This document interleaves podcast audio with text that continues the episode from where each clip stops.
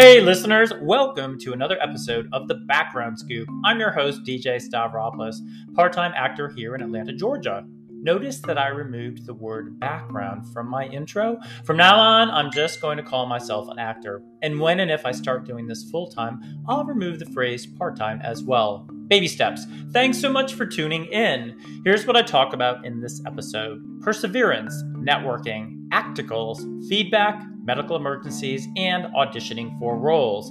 I'll use recent acting experiences to support my message so you can clearly see how it's exemplified, and I'll attempt to sum up the moral of each story for you so you don't have to think too hard about it. Think Aesop's fables, but in the twenty-first century for people who don't like to read and would rather just listen. I'll get started after the break.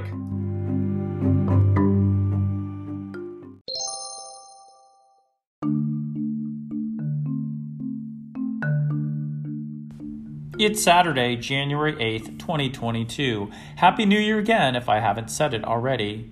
I'm in my office for the day since my car is in the tire shop a few blocks away, so I'm recording this on my phone. You may not even be able to tell the difference. In this segment, I'm going to talk about perseverance. I think this is totally relevant to acting because it's one of the things many experts in the field will tell you. You cannot give up on your dream. You have to persevere.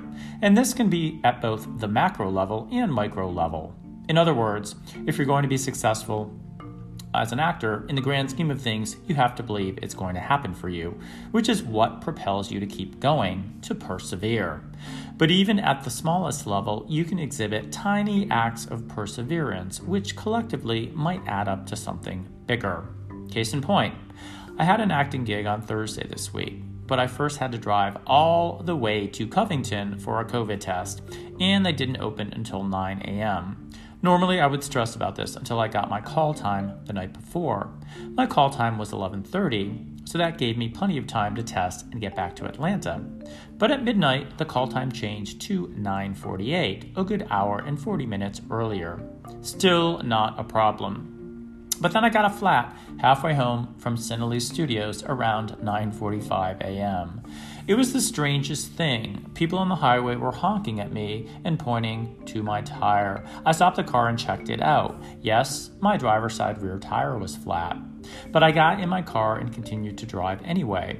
It wasn't making that normal flopping sound, so I figured I could just keep driving, which I actually could.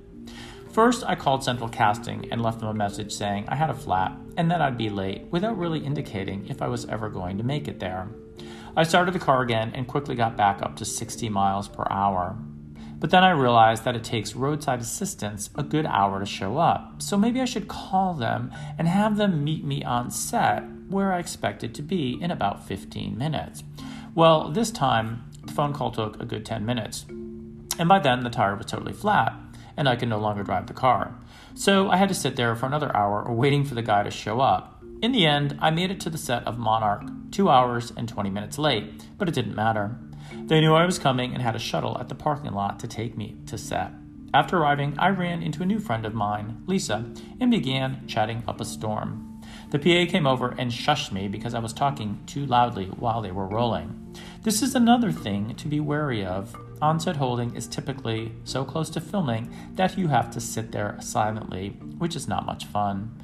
Plus, the room wasn't well lit, meaning all the B G were literally sitting in the dark. And I mean this both literally and figuratively. Poor lighting and very little sharing of information. I picked a seat near the well-lit part of the room and began reading a book. And ninety minutes later, they wrapped us.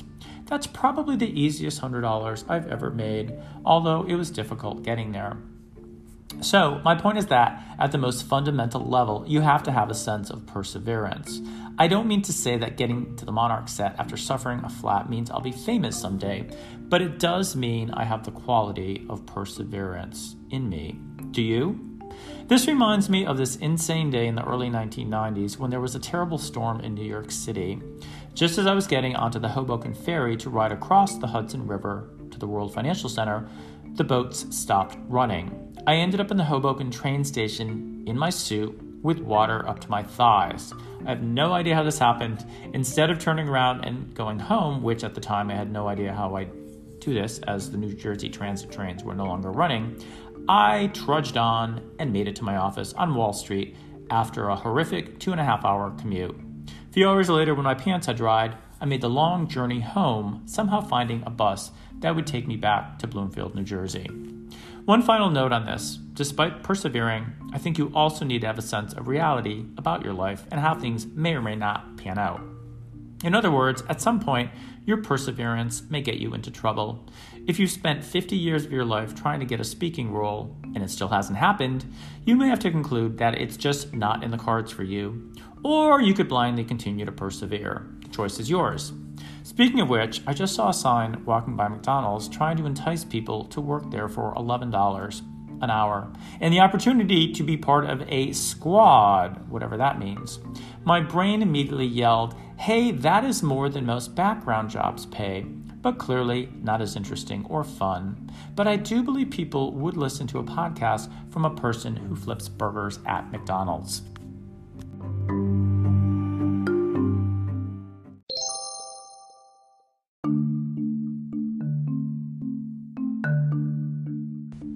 My second topic is networking. This is another thing I've been told about succeeding in this field. Aside from innate talent and lots of training, you have to network with people. It's all about establishing and building relationships with others because that's how you discover opportunities and how people discover you.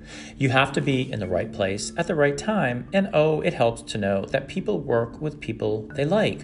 So it's in your best interest to have a lot of people who both know you and like you. Both have to be true. Don't be a Grinch, because although everyone knows who the Grinch is and how he stole Christmas, most people probably don't like him and so would not hire him for a job. So here's my story, and this happened yesterday on the set of P-Valley, and I don't think anything to this extent has ever happened to me before. Some guy walked up to me and asked if I'd worked on The Wonder Years. I said yes about five times and began rattling off the roles and episodes. He recognized me because he had done crew work on a number of those episodes. He went on to say he had lived in both L A and New York and was working on a project that could potentially use me as the head of some corporation. No lines, of course, but plenty of airtime. I gave him my business card, the acting one, not the real estate one, and he went on his way. But he returned twenty minutes later to say we had a friend in common. It turned out to be someone I don't even know, whom I follow on Instagram. But I had him show me the profile, and I have no idea who this person is. He's a real estate agent in Atlanta who also happens to work for the same company as me, but in a different office. And then he rambled on about how famous this guy is and how he performs at Atlanta Pride and everyone knows him. Well, apparently not everyone. I like to pride myself, no pun intended, on not following herd mentality. So if I don't know someone, I don't take it personally as a slight of some sort. It's just what it is. Anyway, my brain started to conclude that this guy was gay and perhaps was actually hitting on me. I mean, now the comment, quote, I like your look, unquote, meant something completely different. Of course, I have no way of knowing this, but here's the moral of this tale. We have all heard the horror stories of women manipulated by the system and forced to do things they didn't want to in order to get ahead in the entertainment industry. It never occurred to me that men could be victimized too, but now I think that's a real possibility, although probably less common. Couldn't a powerful gay man in Hollywood entice other men into favors in exchange for getting them somewhere in the world? Or a woman do the same to a straight man? Or a lesbian to another woman? I think so. So if you're one of these people and listening, just know that I'm going to do this the old-fashioned way. I'm going to work hard and earn it. This sort of happened to me during college, although it has nothing to do with Hollywood. I was working as a banquet waiter at a country club, and some old man grabbed my ass as I was serving the table lunch. I was shocked and appalled and didn't know what to do, so I did nothing. I mean, I wasn't even one hundred percent sure it had actually happened. Maybe someone's elbow accidentally had bumped my buttock? Who knows? So having been through this, I can clearly understand how confusing a situation like this can be for a victim. A similar thing happened at J P Morgan when I was in my twenties. This was not physical, but verbal. A manager made a strange comment suggesting that giving someone oral sex would be the only way to get something out of another person. And I thought, why would you make your point with that? Did he think I was gay and would somehow understand his message more clearly? And then at SunTrust, this curmudgeon of a man made a totally inappropriate comment about sodomy being the punishment he'd receive if he didn't do what his boss had asked of him. Again, I thought, is this really appropriate in the workplace? It's a reality that continues today, except I now have no problem stepping in and calling people out on it. But since I'm no longer in the corporate world, those opportunities aren't there for me.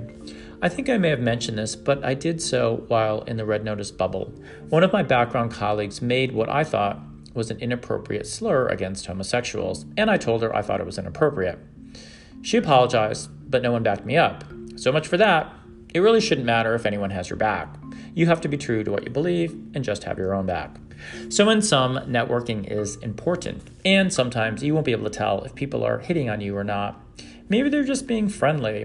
This from a man who grew up in the Northeast and was basically trained to never smile at people and not be friendly. Thank the Lord I moved to Atlanta, and I so appreciate what it's done for my disposition. When I first moved here, I thought it was odd that complete strangers would say hello to me or wave as I was driving down the street of my cul-de-sac. Now I think it's completely normal and part of what I love about the South.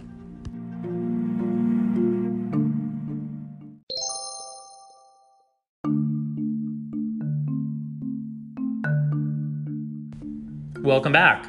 Now I'm going to talk a little bit about acticles. You heard right. Don't ask Siri or Alexa what this is or Google it because I just made it up.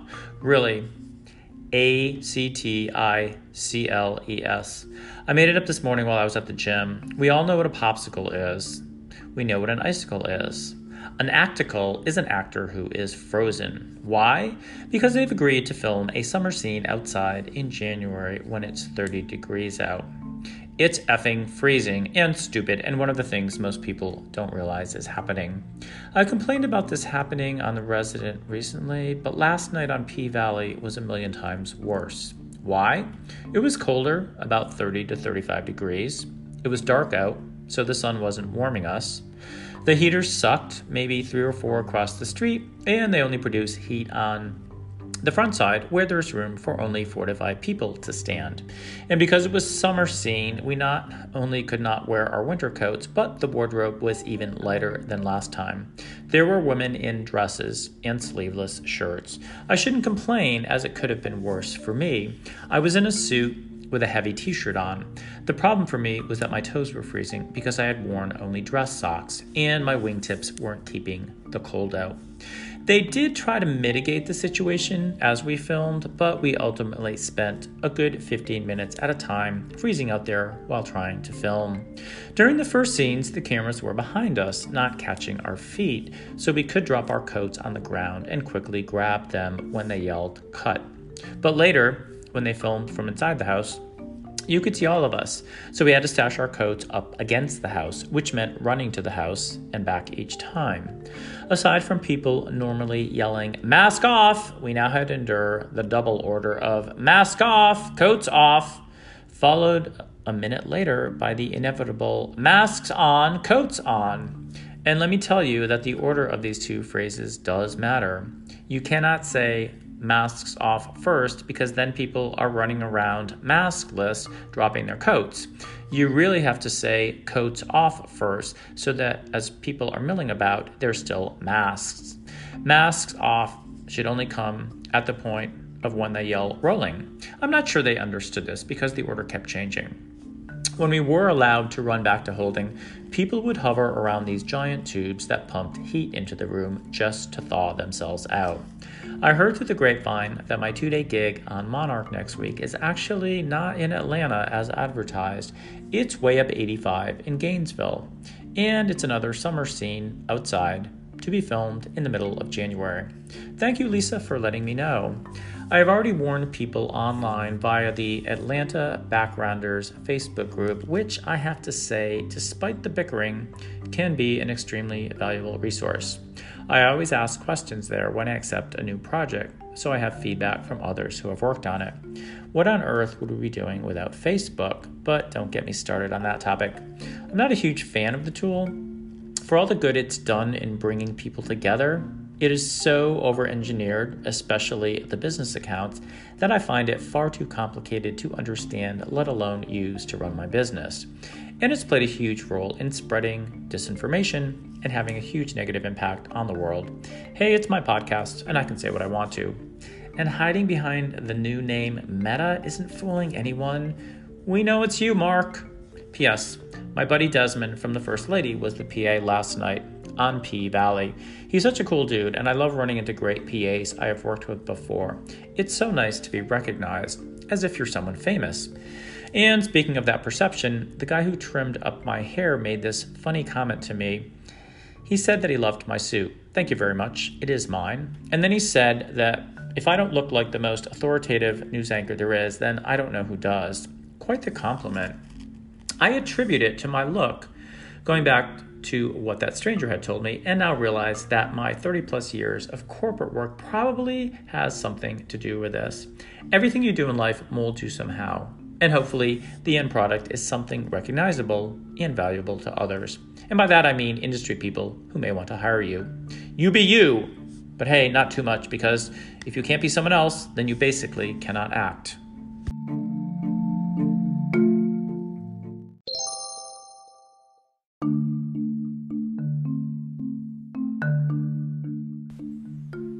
If you haven't heard about Anchor, it's the easiest way to make a podcast. Let me explain. It's free. There are creation tools that allow you to record and edit your podcast right from your phone or computer. Anchor will distribute your podcast for you so it can be heard on Spotify, Apple Podcasts, and many more. You can make money from your podcast with no minimum listenership. It's everything you need to make a podcast in one place. Download the free Anchor app or go to anchor dot f m to get started. That's A-N-C-H-O-R dot F-M.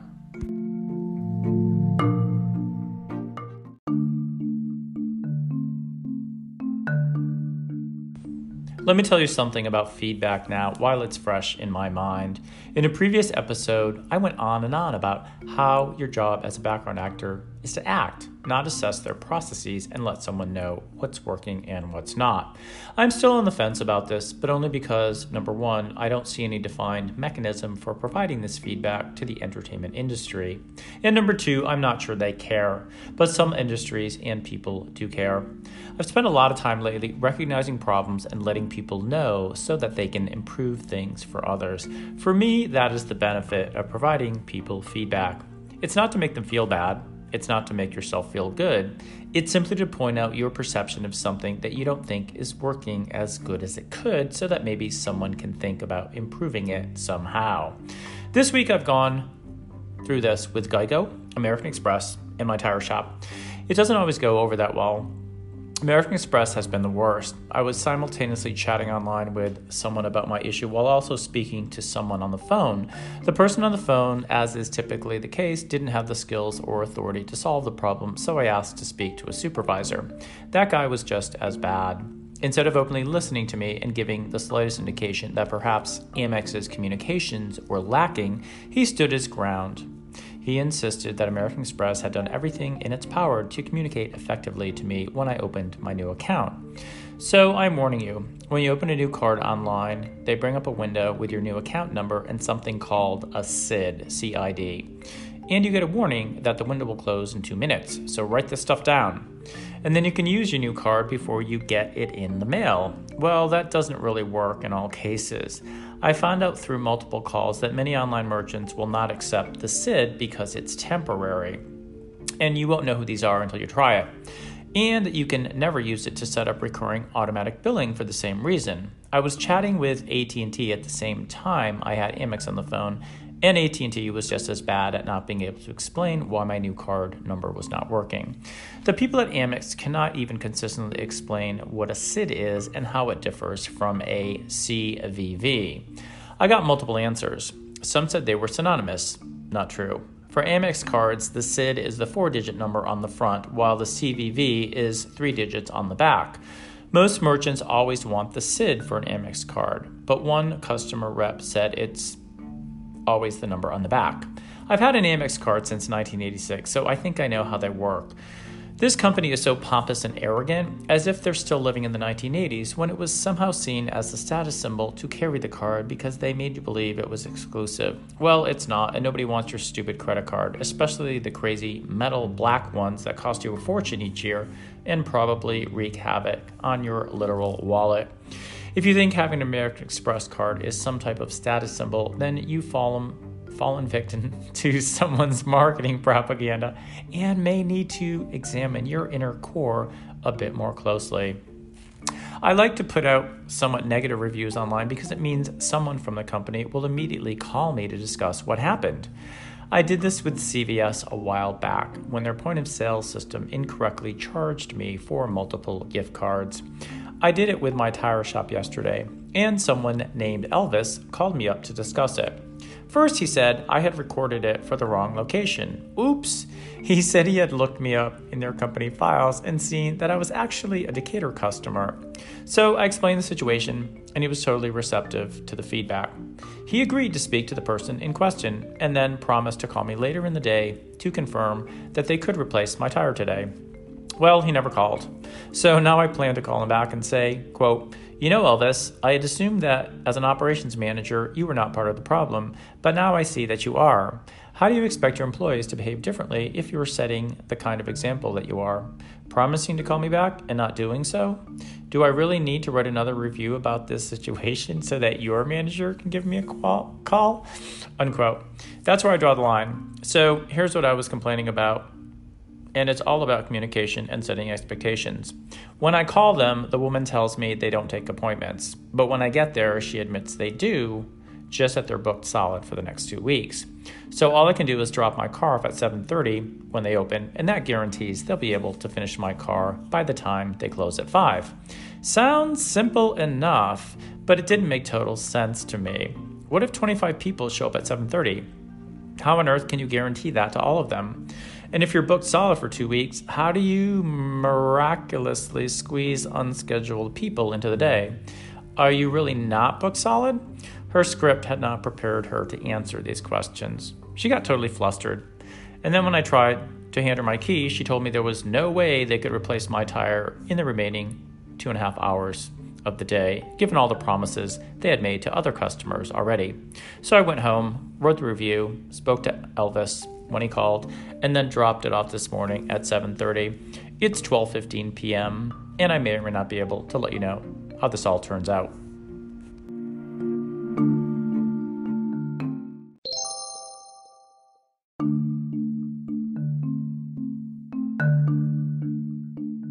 Just hear me out on this feedback topic. I didn't expect this portion to be this long, so I had to record it in two segments. And I'm a total idiot. My car is in the shop. I'm at the office two blocks away, but my phone died and I don't have a charger on me, so now I'm recording on my laptop.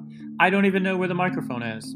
I spent hours on the phone yesterday with Geico and won't bore you with the gory details, but here's what you should know.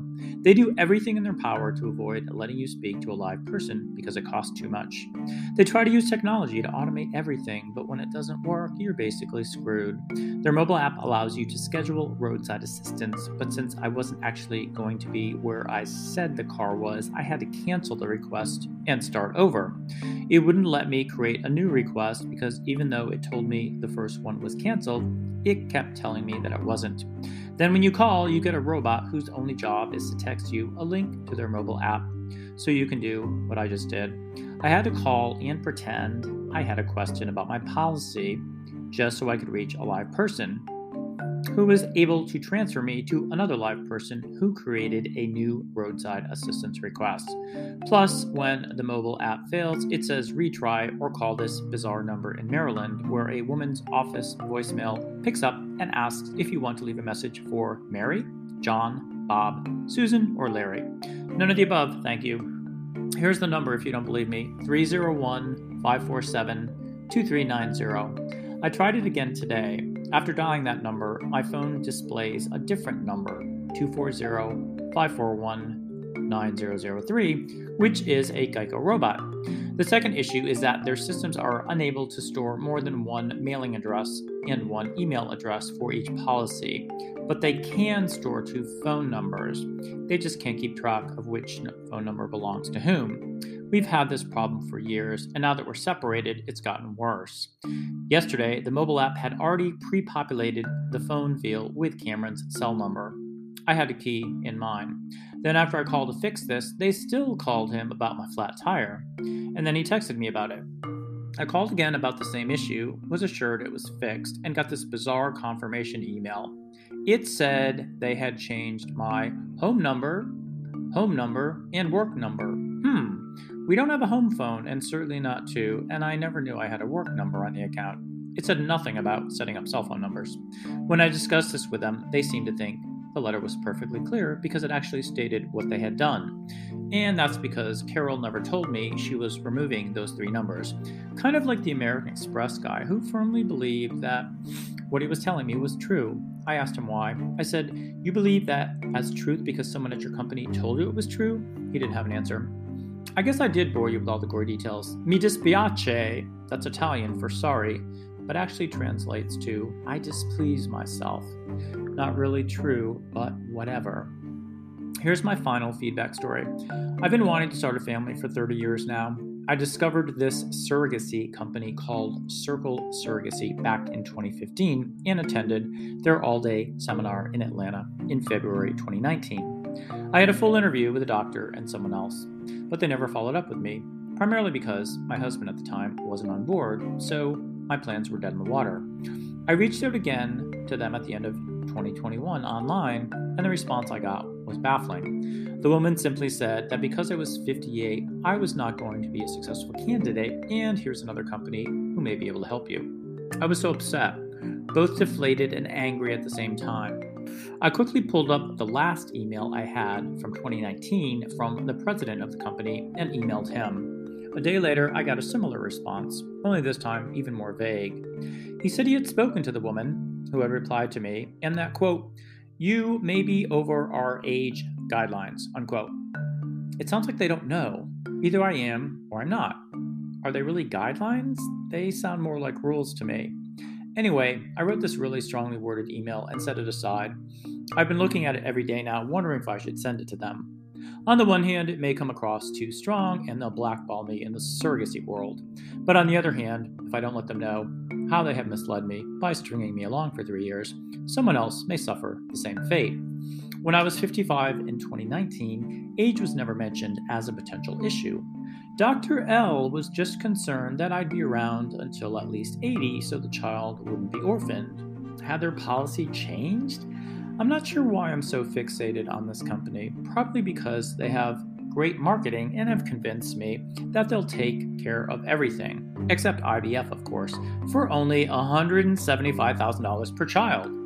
I have since gone back to research a local adoption agency whose seminar I also attended years ago. Their Facebook page has links to a video made by a same-sex male couple here in Atlanta, and their story has a much more profound effect on me. The way I see it now, adopting is a much more generous thing to do in this world, and at about twenty-five percent the cost, I could have four kids for the price of a single biological one.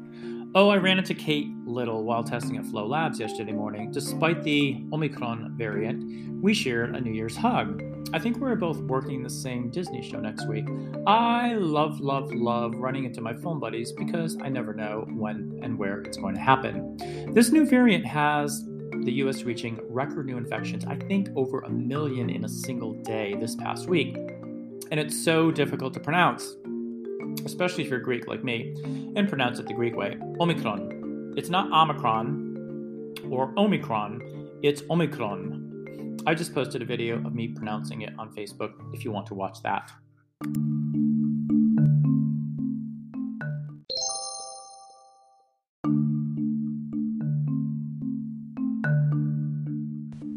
I never really do this, but I've recorded every segment of this episode on the same day because, as I mentioned earlier, I was stuck in the office all day while my car was having a t- new tire put on.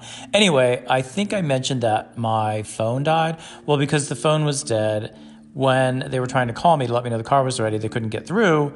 Um, and so I was basically texting them from my laptop. But for some reason, the texts weren't going through. Then I went to their website and started talking to one of those chat bots.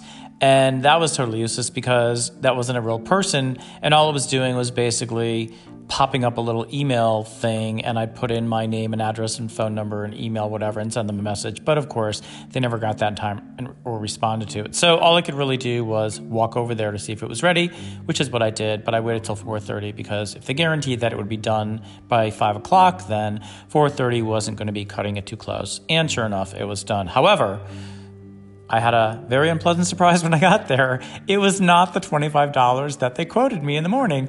It was forty dollars. And I asked the woman to explain the fifteen dollars difference, and she got all huffy, and I mistook her for the wom- woman I spoke to in the morning, and I think that upset her as well. And apparently there are these secret charges that you pay, tire disposition fee and Georgia tire fee and all this crap that amounted to at least another ten dollars, and there was tax on top. And she thought it was perfectly okay to not have mentioned those in the morning, or it wasn't her problem because she wasn't the one I spoke to, so it was somebody else's issue. And that's what this woman does. She just likes to point the finger at somebody else, and she likes to get very defensive. So um, I'm probably not going to call Elvis and talk to him about her because I'm just tired of dealing with him, but um, the issue seems to continue. So anyway, Uh, got to get to bed and get some sleep for uh, tomorrow. But uh, just wanted to let you know how that story ended.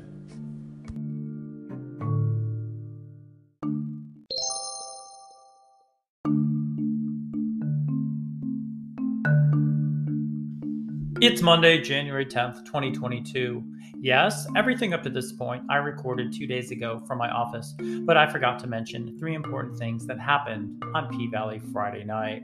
I'll start with the executive summary and then go into details. One, there may be medical emergencies on set that you're not prepared to handle. Two, in that situation, people may subconsciously treat you as if you are the role you're playing. And three, the caste system.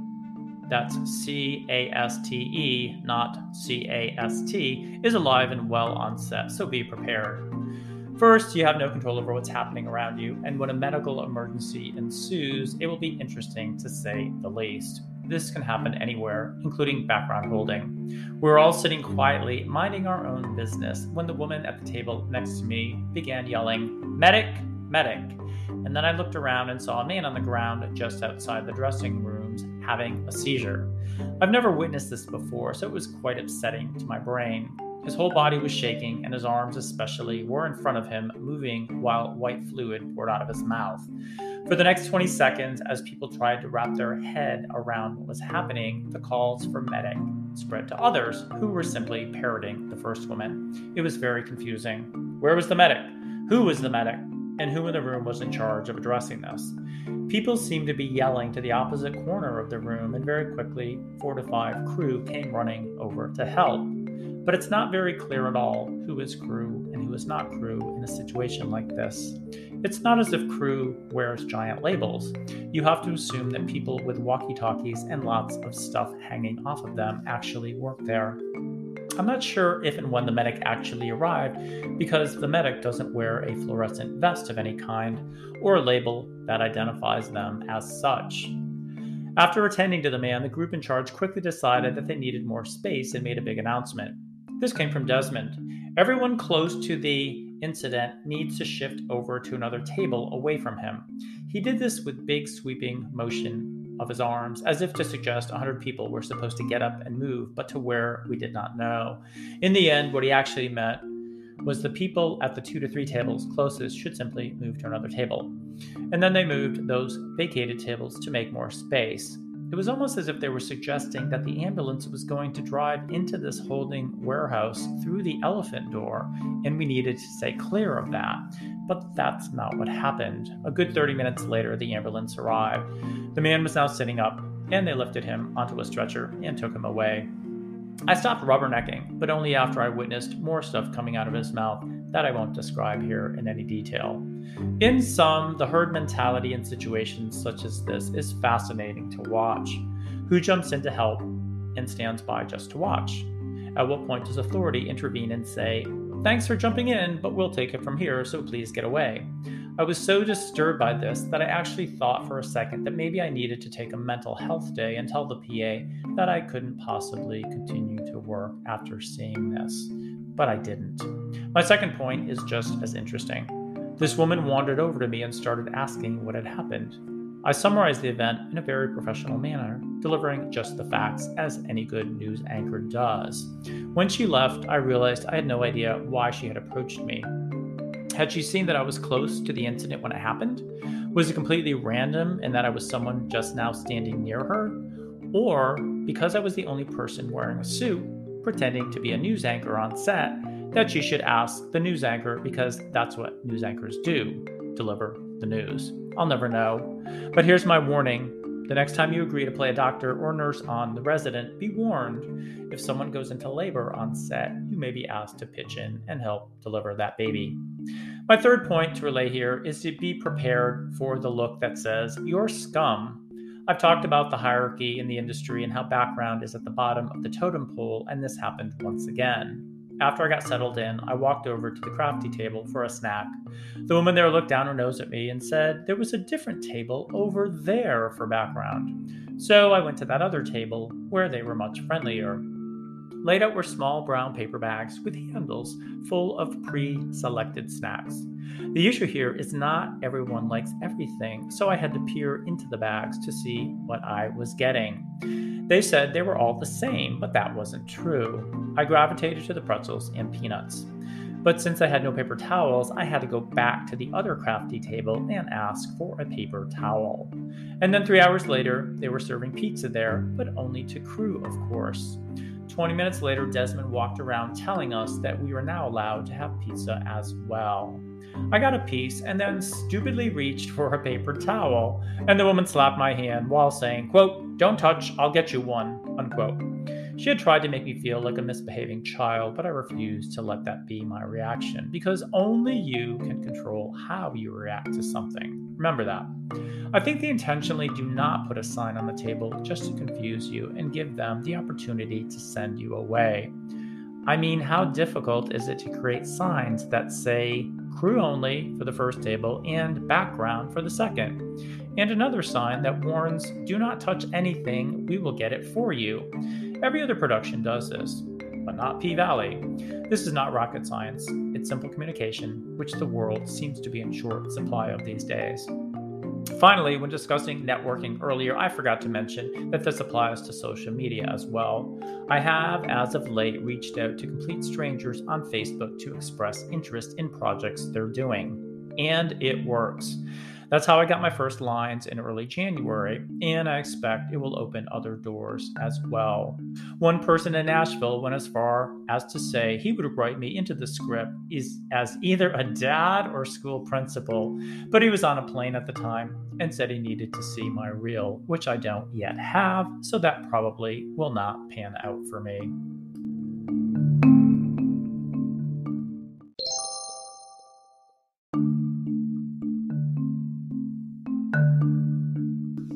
It's Thursday, January thirteenth, twenty twenty-two. My week has fallen apart. I was supposed to film three days, and now it's turning out to be just one. I booked an audition for a background role on Zoltar Wednesday at five p.m., so in order to do that, I was going to have to cancel my second day on the Monarch rodeo scene. But before I could, the second day of filming was moved from Wednesday to Thursday.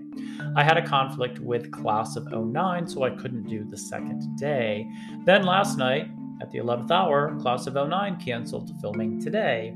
I thought for a second about reaching out to Central to see if I could get back on Monarch today, but then realized how silly it would be to subject myself to another twelve hours of freezing temperatures. For all the complaining on Facebook about this show, it wasn't really that bad. Yes, it gets cold at five thirty p.m. when the sun goes down, and we were there for five more hours. I layered extensively, but once again, my toes were freezing. I did get to do one huge pass towards the end. The bleachers were full of people, and I was the sole person walking up the stairs past them to my seat, all the while smiling and greeting five to six people along the way. It got to be funny at one point. As soon as they yelled reset, the heels of my feet were kicking the metal seats as I rose, making this loud noise, and everyone knew it was me because no one else was moving in the scene. So they all started laughing when this happened. My only other comment is that I was glad to have witnessed a rodeo for the first time, but I don't think I'll ever attend one for real or on set. It felt like animal cruelty to see the poor bulls being taunted and extremely dangerous for the riders. One of them actually wore what looked like a bicycle helmet with a cage over his face, and the clowns weren't that funny. I learned their job is to distract the bull as the fallen rider makes his way to safety. We learned that we were filming episode one oh four, which should mean the fourth episode. That sounded strange given the show is supposed to premiere at the end of January twenty twenty-two in just a few weeks, meaning this episode would air roughly four weeks later. But then yesterday it was announced that N B C has moved it to the fall due to some production issues related to COVID. The Zoltar interview last night was fun. It's one of those situations where you don't really know how to prepare, and it's very much left to you to be creative and have fun with it, as Central Casting told me. And I quote, "Bring any kung fu moves you have. If you have anything to dress the part, that's a bonus, but not required. Have fun with it. Be creative, don't overthink it. Production just wants to see you look the part. Wink," unquote. So I put on a fluffy white terry bathrobe, did some research on karate moves, and planned a short lesson for them. I even changed the lighting in my studio to better present myself. My background pal Kevin suggested I buy a daylight bulbs with a rating of five thousand or higher. So I stopped at the Home Depot to get these. I am actually in the process of buying a lighting package to support the filming I do in that room, but I had to improvise with table lamps for the time being. The quality of the visuals is clear. My only question was whether to do this using my iMac, which has a huge screen, or put my iPhone on my gimbal on my desk. The quality of the phone video was much better, so I went that route and made sure I could easily see myself and stand back far enough so they could see as much of me as possible. Anyway, when the call came through, I was surprised to see Anu Valia, the director from Clover, otherwise known as She-Hulk. She introduced herself, and I told her I'd worked with her on that show in August as the father of the groom. She seemed very impressed at what I put together and thought it was hilarious that I told her my karate uniform was at the dry cleaners, hence the white bathrobe with the black tie serving as my belt. Once I stripped that off, I went through the four basic moves for them. I showed them a stance, a punch, a kick, and a block. More specifically, the Musubi Dahi, straight punch, front kick, and inward block. The only other thing she asked me to do was show them in action. In other words, throw a punch in real time, kick the kick, and block the opponent. It was all very quick and over within ten minutes. I have no idea who I was competing with. It could have been people with real karate experience. But my point is, there's no such thing as over-preparing. To get the job, you have to show them how resourceful and creative you can be in the situation.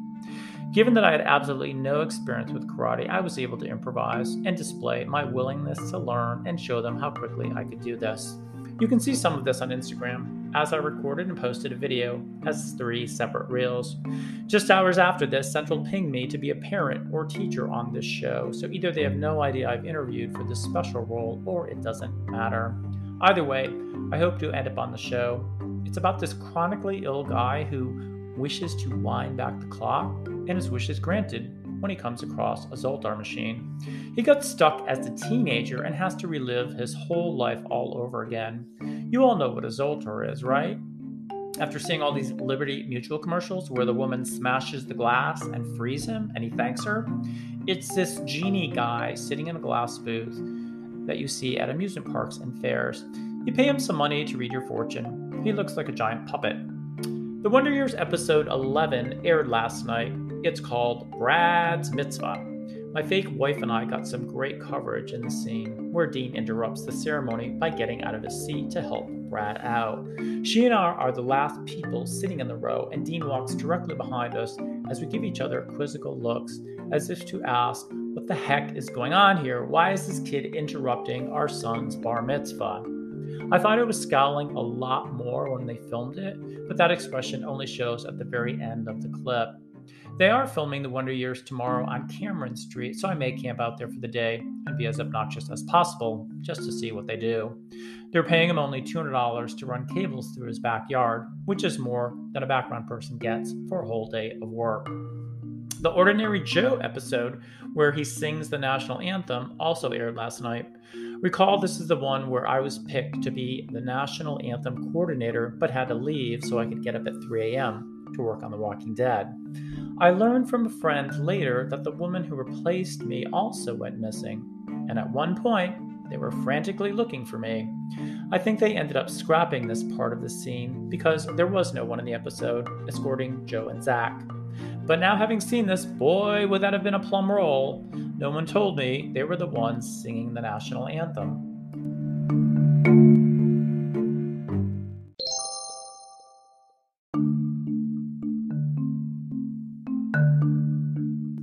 It's Sunday, January sixteenth, twenty twenty-two. I was done with this episode, but had to add just a few more things because I have no idea when I'll have time to make another. Clearly, I did not get the Zoltar role, but that's okay. It was educational and fun just to audition for it. Second, Central pinged me for availability to be core background for Tom Swift for the next seven months. The pay is awful, but it's a ton of work, which means it all adds up. If I get that, I'll either decide there's nothing interesting to report on, or you'll hear about nothing but Tom Swift for February through August. I caught the first episode of Naomi a few nights ago, and I am visible talking to the waitress whose real name is Stephanie Moyes, just after the Superman explosion, all of which was filmed at the lovely Decatur Square just a few miles from home. Oh, I did spend five hours at Cameron's Friday morning. It was so boring. Some crew were there at nine a.m. setting up, but filming didn't start until two. I talked to someone about having to move my car at some point, and then someone else asked if they could change the lantern light bulbs outside, and they ended up promising Cameron four hundred dollars, twice the original amount, but he had to figure out how to complete the paperwork. All this just to have your house appear in an episode of The Wonder Years. Finally, these auditions take a lot of time. I'm on my third one this week, only this time I need two people to read the lines with me, so I've rounded up Kaylee and David to help out. I'm sure I'll dedicate an entire segment to this topic down the road. This is my second Actors Access audition. You tape yourself doing whatever they ask and then upload it. Bye for now.